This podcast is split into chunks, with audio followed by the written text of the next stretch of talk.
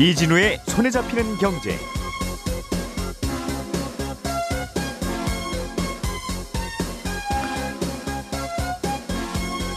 안녕하십니까 이진우입니다. 전세로 들어가는 분들은 걱정이 좀 있죠. 전세 보증금 이거 혹시 떼이면 어떡하나 이런 고민을 항상 하실 텐데 그래서 전세금 반환 보증보험이라고 하는 게 있습니다. 그래서 여기 가입하는 분들도 꽤 있고 특히 은행에서 전세금 대출을 받아서 전세 들어가는 분들은 이걸 꼭 가입해야 되는데요. 이 전세금 반환 보증보험을 취급하는 기관들이 몇 곳 안 되는데 가격들 즉 보증보험료가 다들 높아서 어 이게 혹시 독점 담합 이런 게 있는 게 아닌가라고 공정위가 문제를 제기하고 있어요. 얘기 좀 들어보겠습니다. 치매 보험이라는 게 있죠. 치매에 걸릴 때를 대비해서 어, 가입해 두었다가 혹시 그렇게 되면 보험금을 받는 것인데 이게 보험금을 본인이 청구해야 되다 보니까 내가 치매에 걸렸는데 내가 어떻게 보험금을 청구하나 이제 이런 고민이 좀 있어요. 그래서 평소에 대리 청구인을 지정해 놔야 되는데 이걸 잘 안 하고 있는 분들이 많다는군요. 어떻게 예, 풀어야 되는 문제인지도 살펴보겠습니다. 네이버, 카카오 같은 빅테크 업체들이 요즘 금융 관련 서비스를 많이 하죠. 그래서 앞으로 금융감독원에 분담금, 감독 분담금이라는 걸 내야 됩니다. 어, 금융회사들이 금감원에 내는 분담금이라는 게 뭐고 이걸 왜 또 금감원에서 받고 있는 건지 이 구조도 또 알아봅니다.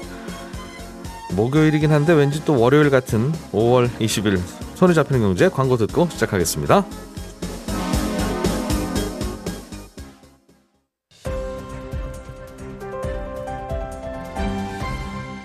이진우의 손에 잡히는 경제. 네, 주요 경제 뉴스들 중에 잘 알려진 뉴스는 조금 더 깊게 알려드리고 우리가 잘 몰랐던 뉴스는 조금 더 알기 쉽게 전달해 드리려고 최선을 다한다고 본인들이 주장하는 세 분이 나와 계십니다. 김현우 행복자산관리연구소장, 손에 잡히는 경제, 박세훈 작가, 그리고 에셋플러스의 김치형 경제뉴스 큐레이터. 어서 오십시오. 네, 안녕하세요. 최선을 다합니다. 잘좀 해주세요. 네, 알겠습니다. 오늘은 김큐께서 네. 들고 오신 뉴스부터 보겠습니다. 주택 관련 보증 기관들이 있대요. 그렇습니다. HUG라고 하는 주택도시보증공사, 한국주택금융공사, 서울보증 이렇게 세 개 회사인데 네네. 이 회사들이 뭔가 독과점 이슈에 걸리는 것 같다고 공정위가 문제 제기를 했네요. 그 이 세 곳밖에 일을 못 하기 때문에 독과점은 독과점이죠. 근데 이제 사실상 이 주택 도시보증공사, 그다음에 한국주택금융공사, 서울보증이 대부분 정부 공사라는 이름이 두 개는 붙어 있고 예. SGI 서울보증 같은 경우에는 사기업 같긴 한데 이게 예금보험공사가 93% 정도의 지분을 갖고 있는 회사거든요. 그러니까 음. 사실상 공기업이라고 보여지는 것이죠. 예.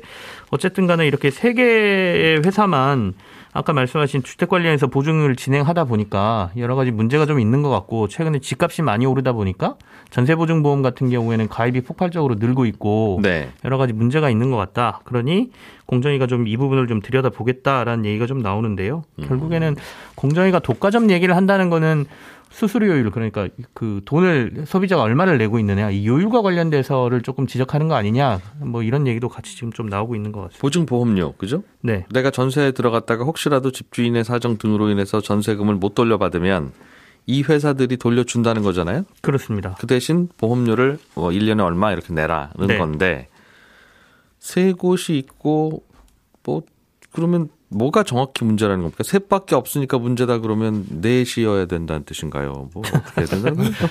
일단은 예. 이세 곳이 보면 영역을 조금 나눠 먹고 있는 느낌이긴 해요. 그러니까 예. 전세보증보험 같은 경우에는 그 대표적으로 허그라고 부르는 HUG 같은 경우가 이제 제- 대부분 많이 하고 있는데 네. 여기가 서울 같은 경우에는 7억 원 이하, 그다음에 그 수도권 같은 경우는 5억 원 이하의 아파트 같은 경우에는 이 전세 보증 보험이 가능하거든요. 네. 근데 그 이상을 넘어서면 사실 그 커버가 안 되는 부분이고 그렇게 되다 보니까 이제 SGI나 이쪽으로 사람들이 넘어가야 되고 그럼 SGI는 서울 보증은 예. 음. 어, 서울 보증은 어, 허그보다 조금 더 요율이 비싸고 뭐 이렇게 조금 영역을 나눠 먹고 있거든요. 예. 그렇다 보니까 어, 최근에 주택 가격이 급하게 오르다 보니 어떤 사람들은 좀 더 낮은 요율에 가입을 하고 싶었는데 비교가 안 된다. 네.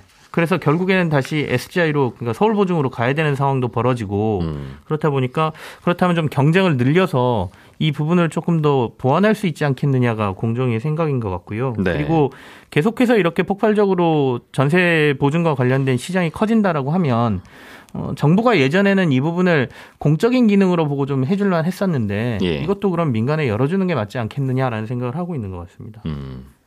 열어주면 다 돈 벌려고 여기 들어오고 있는 건지 네. 아니면 제일 비싸게 받고 있는 서울보증이라는 데가 저, 제가 받고 있는 거고 나머지 두 기관은 정부가 압박을 해서 오히려 싸게 주고 있는 상황인 건지 그거는 좀 들여다 봐야 되겠네요. 어, 그래서 지금 공정위가 보증산업 시장 분석 및 규제 완화 방안 검토라는 걸 시작을 했다는 것이고요. 여기에서 어, 시장과 관련된 부분을 면밀하게 지켜보고 어, 규제 완화라는 건 결국에는 시장을 열어주겠다는 얘기거든요. 그러니까 음. 경쟁자를 지금 세 곳에서 민간 참여까지 늘려서 예. 이 부분 시장을 열어줘서 요율이 떨어지든 아니면 시장을 더 효율적으로 운영할 수 있게 하는지를 좀 검토해 보겠다는 것인데 음. 어, 이렇게 뭔가 공정위가 들여다보고 있다는 얘기는 여기를 열어주고 싶다는 생각을 하고 있다는 것으로 보이고요. 예. 그렇게 된다라면 아까 말씀드린 것처럼 요율 부분에 있어서 움직이긴 할 텐데 음. 방금 전에 지적해 주신 대로 저도 이제 생각되는 게 공적인 기능이 들어가 있다라는 거는 어느 정도 정부에서 요율을 좀 잡고 있었다는 얘기하고도 연결이 되거든요. 가격을 눌러놨겠죠. 네네. 음. 그렇다 보면 네. 어, 민간 참여자들이 들어왔을 때 민간 금융사가 들어왔을 때 초기에는 경쟁을 하기 위해서 잠깐 요율이 떨어지는 모습을 보여줄 수는 있으되 음. 결과적으로는 도리어 어, 수수료가 오를 수 있는 가능성도 있지 않느냐는 생각도 예. 사실은 듭니다. 그래서 이게 모두 다, 다 의무적으로 가입해야 되는 거가 아니라면 분명히 위험한 사람들만 와서 가입하려고 할 거고 네. 그러면 당연히 손해 볼 가능성은 점점 더 커질 것이고. 그- 사실은 이제 예. 전세보증보험 같은 경우에는 사실은 이제 선택을 할 수 있는 부분이긴 하지만 예. 이제 전세를 그 대출을 받아보신 분들은 은행에서 이게 가장 문제예요. 은행에서 네. 전세 대출 받으러 가면 이 보증 받아오라고 하고 받으러 가면 위험하니까 안 해주려고 하고 어쩌라고 한, 하는 말이냐라고 하니까 정부 관련 기관들이 그럼 우리가 해드릴게요 해서 해준 금액이 이 금액인 거라서 네, 그렇습니다. 그러니까 거의 대출을 받기 위해서는 음. 보증을 좀 필수적으로 받아야 되는 받아야 되는 상황이 되는 경우가 많거든요. 예. 그렇다 보니까 어, 보통은 요율도 잘 모르고 음. 어, 더 비싼 걸 받기도 하고 이런 네. 부분도 시장에 있어서 어, 조금 더 경쟁을 일으키는 게 공정하게 되지 않겠느냐 생각을 좀 하고 있는 것 같습니다. 음. 이 보증이라는 게 사실상 은행이 돈 빌려주면 이 돈 이제 못 갚는 경우를 방지하기 위해서 방하는 거라면 네네. 은행이 알아서 다 이 보증보험을 들고 가입하고 단체 네. 단체로 하든 어떻게 하든 그걸 대출 이자에 반영해 주면 되는 거 아니겠습니까? 개, 개개인들별로 다 받아오세요 그러지 말고 사실은 그것도 뭐 좋은 대안이 될 수는 있는데요. 어, 어쨌든 지금 현재 시장에서는 사실은 처음에는 이 보증과 관련된 부분을 민간 기업에서 손을 떼고 있다 보니까 예. 정부가 중간에 껴서 어, 서민 전세는 이제 서민들의 상품이다라고 보는 경우가 많았었잖아요, 과거에. 예, 예. 그렇다 보니 이제 서민들의 이런 피해를 줄여주겠다는 생각으로 음. 시작된 것이거든요. 그렇습니다. 그래서 뭐 정보 차원에서 전달을 드리면 아까 허그라는 곳에서의 전세보증보험의 전세 요율은 최대 0.128% 아파트 기준으로이고요. 0.128이면 1억 원 대, 1억 원의 전세 대출을 받거나 전세금 들어가려면 12만 8천 1년에 12만 8천 원이네요. 계약은 2년이니까 보통 한, 곱하기 2한 하면 25만 원. 25만 네네. 네. 근데 주택도시보증공사에서 하는 거는 어, 처음 가입할 때 아니라 중간에 가입해도 받아줘요 이거. 예. 그래서 저희가 팁으로 하나씩 전해드리는 게 뭐냐면 1년 11개월쯤 지났을 때 가입을 하게 되면 예. 남아 있는 기간만 낼 수 있거든요. 그러니까 13개월치만 보험료를 내면 그렇습니다. 된다. 예, 보통 왜 문제가 생기는 게 이제 전세 만료될 때 생기는 거니까 처음부터 내지 말고 예. 중간에 하는 게 낫다. 근데 이것도 좀 문제다 그래서 지금 요율 개선을 하겠다는 얘기가 나오고 있는데 현재로서는 방금 전에 박세훈 작가가 얘기한 게 팁이 될 수는 있고요. 근데 이상, 이상한 거예요. 그러니까 전세 대출 불안해서 가입하려면 네. 처음에 24개월 남았을 때 가입하면 25만 원 내야 되고 한 13개월 정도 남았을 때 가입하면 한 13만 원만 내면 되네요. 네. 그럼 다 13만 원만 내고 싶을 텐데 이 위험은 똑같으면 근데 아까 말씀드린 대로 대출 받을 때부터 요구하게 아. 되면 어쩔 수 없이 내는 상황도 벌어지죠. 네. 사기업이라면 이게 이런 식으로 요율이 운영되지 않을 텐데. 네. 그러니까 음. 만기 6개월 남아 있으면 아예 안 받아주고 1년 글쎄요. 미만으로 남아 있으면 또 2년치 보험이 4개예요. 요율표가 좀 이상하긴 한데 어쨌든 지금은 그렇습니다. 그될 사실은 SGI 서울보증보험하고 그 요율 차이를 말씀드리려고 그랬는데 같아요. 네, 말씀 예. 주십시오. 예. 그 SGI 서울보증 같은 경우는 0.192%예요. 그러니까 요율 차이가 좀 있죠. 그러니까 비싸네요. 만약에 조건이 같다면 내가 양쪽에서 받을 수 있다 그러면 네. 당연히 허그에서 받으시는 게 예. 낫다 이런 말씀을 드리겠습니다. 그렇군요. 자, 다른 뉴스 하나 좀 보겠습니다. 김현우 소장님이 준비해 오신 치매 보험이라고 하는 보험에 가입한 분들은 대리 인 지정이라는 걸 해야 되는데 네. 이게 10명 중 9명이 안 하고 있다. 네. 이게 안 하면 어떻게 되는 겁니까? 어, 안 해도 보험에 문제는 없는데 네. 보험금을 청구하는 사람은 보통 계약자 혹은 음. 수익자가 될 텐데요. 어, 내 가입을 한 사람이죠. 내가 나를 위해서 치매 보험을 가입했는데 나중에 내가 치매에 걸렸어. 그럼 인지 능력이 떨어지잖아요. 그렇게 했을 때 보험금을 청구할 수도 없고 수령할 수도 없는데 그를 대비해서 어, 특정인을 지정해 놓고 그 사람으로 그 사람으로 하여금 보험금을 청구하고 수령하게끔 어, 제도를 만들어 놓은 게 이 지정 대리인 청구 제도 라고 합니다. 예. 어, 이 대상이 되는 사람은 나의 배우자라든가 아니면 어, 생계를 같이 하는 주민등록상에 이 삼촌 이내의 친척 중 친족 중에 한 명을 예, 선택을 할 수가 있어요. 네. 근데 보니까 2020년 상반기에 이걸 지정한 비율이 8.27%. 그러니까 음. 어, 진짜 10명 중에 9명은 지정을 안 해 놓으신 거죠. 아니 이걸 할아버지가 가입했는데 할머니는 세상 떠나시고 생계를 같이 하는 가족은 없는 경우도 많잖아요 요즘엔. 그렇죠. 그 가게- 가족 관계 등록부 상에 생계를 같이 해야 된다는 건 같은 집에 살아야 된다는 뜻 네. 아니겠습니까? 그래서 개선이 됩니다. 예. 예, 그래서 이제 요번부터 개선이 약관 개정에 들어갔는데 아 이게 죄송합니다. 아니면 성격이 좀 급해요. 일단 대상의 요건, 이 동거 지금 말씀해주신 거 동거나 예. 이 생계를 같이 해야 된다 이런 항목을 삭제를 해요. 아, 그래서 같이 살지 않아도 가능하고 대리인도 지금은 한 명만 지정하도록 되어 있는데 예. 복수로 지정할 수 있게끔 조금 더 안심되죠. 그러니까 잘 작동할 수 있도록 하는데 문제는 몰라서 이걸 안 하는 분들이 많다 보니까 네. 요거를 가입 시에 의무적으로 어, 고객한테 안내를 해줘라 이런 문장도 들어갑니다. 그러니까 할아 예를 들어 할아버지라고 치죠. 네, 할아버지가 본인이 본인 치매 보험을 가입하는 경우도 있고 그렇죠. 아들 딸이 할아버지가 혹시 치매 걸리시면 어떻게 해주세요라고 해서 가입하는 경우도 있을 텐데 그렇죠. 후자의 경우에는 아들 딸이 계약자니까 네. 아유 치매 걸리셨어요 하고 해서 진단서를 제출하면 받을 수 있죠. 그렇죠. 그거는 대리인 지정 이게 필요 없죠. 필요는 없는데 할 수도 있고요. 음 그렇 왜 해요? 왜 할, 아, 글쎄요. 저, 내가 걱정돼서, 계약자도 걱정이 돼서. 아 혹시 나도 혹시 뭐 사고를 당하면 못하니까 할수 네. 있겠죠. 네, 할 수는 있는데. 근데 할아버지가 직접 내 보험을 가입하시고 내가 치매 걸리면 돈 주세요. 없- 음, 그런 보험들은. 이런 경우에는 내가 치매 걸리면 내가 신청을 못 하니까 예. 미리 대리인을 지정해 둬라. 네. 요거는. 주로 가입- 이제 가족들 아들 딸 뭐 이렇게 되겠네요. 그렇게 되겠죠. 가입 시에만 할수 있는 건 아니고, 어, 지금 가입해놓고, 어, 나 그거 안 했는데 하시는 분들도 예. 어, 나중에라도 할 수 있고, 변경도 가능합니다. 삼촌 이내 친족 중에 한 명을 해라. 네. 삼촌 이내면 조카까지 되는 건데 가족들 다 없는 경우들도 있어요. 그렇습니다. 예. 좀 너무 빡빡하다는 생각은 드네요. 요거는 아직 예. 개정 얘기는 없습니다. 형제 없고 조카도 없는 분도 있을 거 아니겠어요. 그렇죠. 어쨌든 또 그 그걸 지정을 해두면 그분이 가서 신청할 수 있고 네. 지정을 안, 한- 안 해둔 상태에서 치매에 걸리시면 어떻게 됩니까? 그런 상태에서는 사실상 보험금은 내가 청구를 해야지 수령할 수 있는 거니까 못 받아요? 못 받죠. 아, 예. 그거는 그럼 반드시 지정을 하도록 해서 네. 지정을 하지 않으면 보험 가입이 안 되도록 법을 바꿔놔야 되겠네요. 네. 그런데 예. 그 외에 이제 법정 후견인 제도라고 있습니다. 어, 이게 치매 보험에 이런 지정 청구 청구인 대리 제도가 있는데 대리 청구인 예. 제도가 있는데 그 다 외의 보험들은 그런 게 없어요. 그러니까 우리가 치매뿐만이 아니라 다른 사고로 인해서도 의식불명 상태에 빠질 수가 있잖아요. 그렇죠. 이런 경우에는 이 제도가 없으니까 그럼 어떻게 라고 할 때 이렇게 에, 정신적으로 어떤 의사 표현을 할 수 없는 상태가 됐을 때 음. 이 법정 후견인 제도라고 해가지고 어, 이분의 어떤 법률적인 모든 부분을 대리할 수 있는 이 제도가 법적으로 나와 있습니다. 그래서 음. 그걸 이용을 하는 게 현실적으로 지금은 가능하다. 그건 어떻게 하는 거예요? 요거는 이제 관할 법원에 청구를 하게 되어 있어요. 네. 재판 과정을 거치고 이분이 실제로 지금 예, 정신적으로 어, 의사 표현을 할 수가 있냐 없냐 요걸 이제 감정을 받습니다. 네. 혹은 감정을 받을 필요가 없는 경우, 그러니까 지금 완벽하게 뭐 의사의 진단을 받았거나 의식불명 상태에 있다라고 한다면 시간이 또 비용이 단축될 수는 있는데 이렇게 해가지고 부합이 되게 되면 이 대리할 수 있는 사람을 지정을 하고 그리고 이 대리인이 할 수 있는 어떤 법적 권한의 범위도 법원에서 지정을 해줍니다. 여기까지 예금 찾는 것까지는 하시고 네. 뭐 집 파는 거 이런 건 하지 마시고 네. 뭐 이렇게 혹은 뭐 재산의 모든 걸 관리를 하세요라고 아. 지정을 해줘도 예. 그런 중요 재산을 처분할 때는 반드시 법원의 사전 허가를 받고 처분할 수 있도록 제도가 되어 있기 때문에 조금 까다롭긴 한데 네.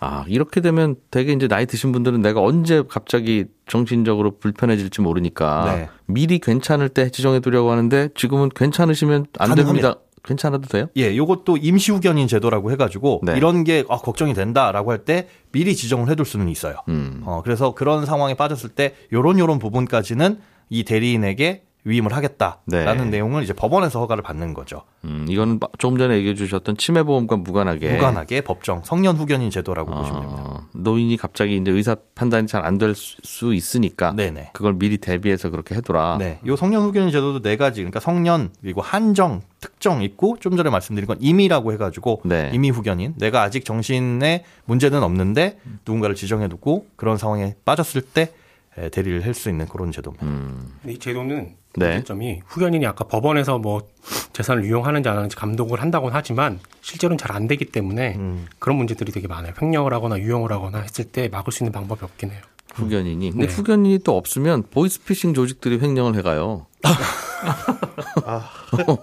이게 이제 안전장치로는 그래요. 매년 이 보고를 하게 되어 있고 법원에 어, 이렇게 이렇게 재산 상황 변동 없는지. 네, 현황을 보고하게 되어 있고 만약에 거기서 문제가 생기면 음. 법적으로는 횡령에 해당되기 때문에 형사처벌 대상이 된다고는 하는데 네. 그래서 치매를 대비한 신탁 상품들 파는 데가 있긴 하거든요. 은행이나 예. 증권사 가면 예. 문제는 비용이 좀 비싸요. 그렇죠. 음, 이거 법적으로 해주면 되는데 네. 가끔씩 이거 안 해두셨다가 예를 들면 갑자기 이제 혼수 상태에 빠지거나 갑자기 뭐 몸이 불편해지면 병원비 많이 들잖아요 요즘은 그렇죠. 병원 입원하고 나서 돌아가실 때까지 이 기간이 굉장히 길어졌어요 의학이 네, 네. 발달되면서 맞습니다. 돈이 많이 드는데 연명 치료라고도 하죠. 그런데 그 돈이 할아버지 통장에 있다는 거예요 어, 그러면 그 돈은 못 빼서 쓰죠 할아버지는 정신 없으시니까 그렇죠. 급한 대로 자녀들 통장에서 쓰죠 쓰고 그리고 나서 할아버지가 돌아가시면 할아버지 통장에 있는 돈은 상속세를 또 내야 돼요 그렇습니다. 자, 자녀들은 본인들 돈으로 다 지출했는데. 지출을 했는데 음. 그러면 이거 좀 미리 좀 뽑아서 써야 될 것 같은데 그게 은행에서는 안 된다는 본인이 오라고 하죠. 본인 병원에 누워 계신다니까요. 네. 그러면 그 인감증명서와 네. 위임장을 써서 오라고 하는데 그 위임장도 본인이 본인이 써야 써야. 되잖아요. 예. 이런 부분에 문제가 생겨서 오로지 할 수 있는 게 성년 후견인 제도밖에는 없어요. 그 상황에서는. 근데 문제가 되는 게 정신은 괜찮으신데 네. 아예 거동이 불가능하신 경우 있잖아요. 진짜 어디 크게 뭐 네. 부러지시거나 다치셔가지고 이 장기 입원하고 계신데 이런 경우 그러면 이제 서류를 가지고 가가지고 위임장을 작성하거나 얼마 전에 그래서 익산에서 70세 어르신이 네. 산소호흡기를 끼고 은행에 방문해가지고 한번 뉴스에 난 적이 있습니다. 은행에서는 무조건 본인이 오셔라라고 했다고 이제 그 환자분 가족들은 말씀하시는데 은행에서는 안내했다 절차를 뭐 음. 이게 여러 가지 세금 문제가 많이 걸려 있어서 요즘은 네. 음, 그래서 나이 드신 분들이 직접 뭐 이 집을 파셔야 된다거나 이- 그 예금을 꺼내 쓰셔야 되는 일들이 점점 많아지고 있어요. 예전에는 아 그냥 자식이 내려고 하고 그냥 그 예금 통장에 있는 건 나중에 받으면 되지라고 하면 아무도 뭐라고 안 했는데 예. 요즘엔 다 일일이 다 세무조사하고 상속세 건드리고 하다 보니까 음. 이 제도가 제대로 활용되지 않으면 고민이 될 텐데 복잡하군요. 할 수 있는 대안이 많지는 않네요. 맞습니다. 후견인 제도. 후견인 제도도 신청하면 한 2, 3개월 소요가 됩니다. 알겠습니다. 박세훈 작가가 준비해 오신 아이템 이것도 재밌네요. 네이버나 카카오가 금감원에 분담금을 내야 된다는 건데 네. 일단 분담금이라는 게 뭐예요? 어, 일단 금융감독원은 말 그대로 금융회사를 감독하는 곳이잖아요. 예. 금융회사들이 규정을 잘 지키고 제대로 영업하고 있는지 수시로 체크하는 곳인데 음. 학교로 치면 야자 시간에 학습 분위기 흐리는 친구들 관리 감독하는 반장 같은 역할을 하는 겁니다. 네. 다만 반장과 금감원의 차이는 뭐냐면 반장은 자기 일 잘하면 담임 선생님한테 칭찬 듣고 생활기록부에 반장 이력 한 줄 적는 게 다지만 금감원은 금융회사들이 잘하고 있는지를 관리 감독하고 그 대가로 수수료를 받습니다. 금융회사들로부터. 그래야 또 금감원 직원들 월급도 줄 테니까. 그렇습니다. 예. 이걸 감독 분담금이라고 하는데 작년에 금감원이 받은 감독 분담금이 대략 2,800억 정도 되거든요. 네. 그리고 감독 분담금 말고 발행 분담금이라는 것도 있는데 이건 기업이 증권 신고서 제출하면 일종의 심사를 좀 봐줘야 돼요. 거기서 받는 수수료입니다. 뭐 회사채나 증권 발행할 때 예. 이게 대략 작년에 한 700억 정도를 받았어요. 합치면은 3,500억쯤 되는데 작년 금감원 예산이 3,600억 정도였으니까 음. 대부분이 기업에서 내는 분담금으로 굴러가고 있는 겁니다. 그럼 이 돈으로 뭐 하냐? 조금 전에 말씀하셨듯이 금감원들 직원 어, 직원들 금감원 직원들? 월급 줍니다. 건물 관리하고. 네. 근데 그거를 내, 제 느낌에는 금감원 직원 월급은 나라에서 줘야 될 것 같은데. 무슨 무슨 원 그러니까 나라 기관 같은데 예. 금감원 직원들이 공무원이 아닙니다. 어, 이게 금융회사들을 감독하고 검사하는 권한은 있지만 공무원이 아니거든요. 음. 왜 그러냐면 네. 금융회사들을 감시하려면 수준 높은 인력들을 채용해야 되는데 공무원 월급으로는 그런 인력 채용하기가 힘들다. 그래서 민간 조직으로 처음에 만들었어요. 처음부터. 네. 예. 근데 민간인이 민간인을 감시하고 감독하고 하는 규정을 만들고 처벌할 수는 없기 때문에 예. 금융위원회라는 공무원 조직이 그런 일을 하되 대신에 실제 현장 업무는 금융감독원에서 전문 지식을 가진 민간인들이 해라.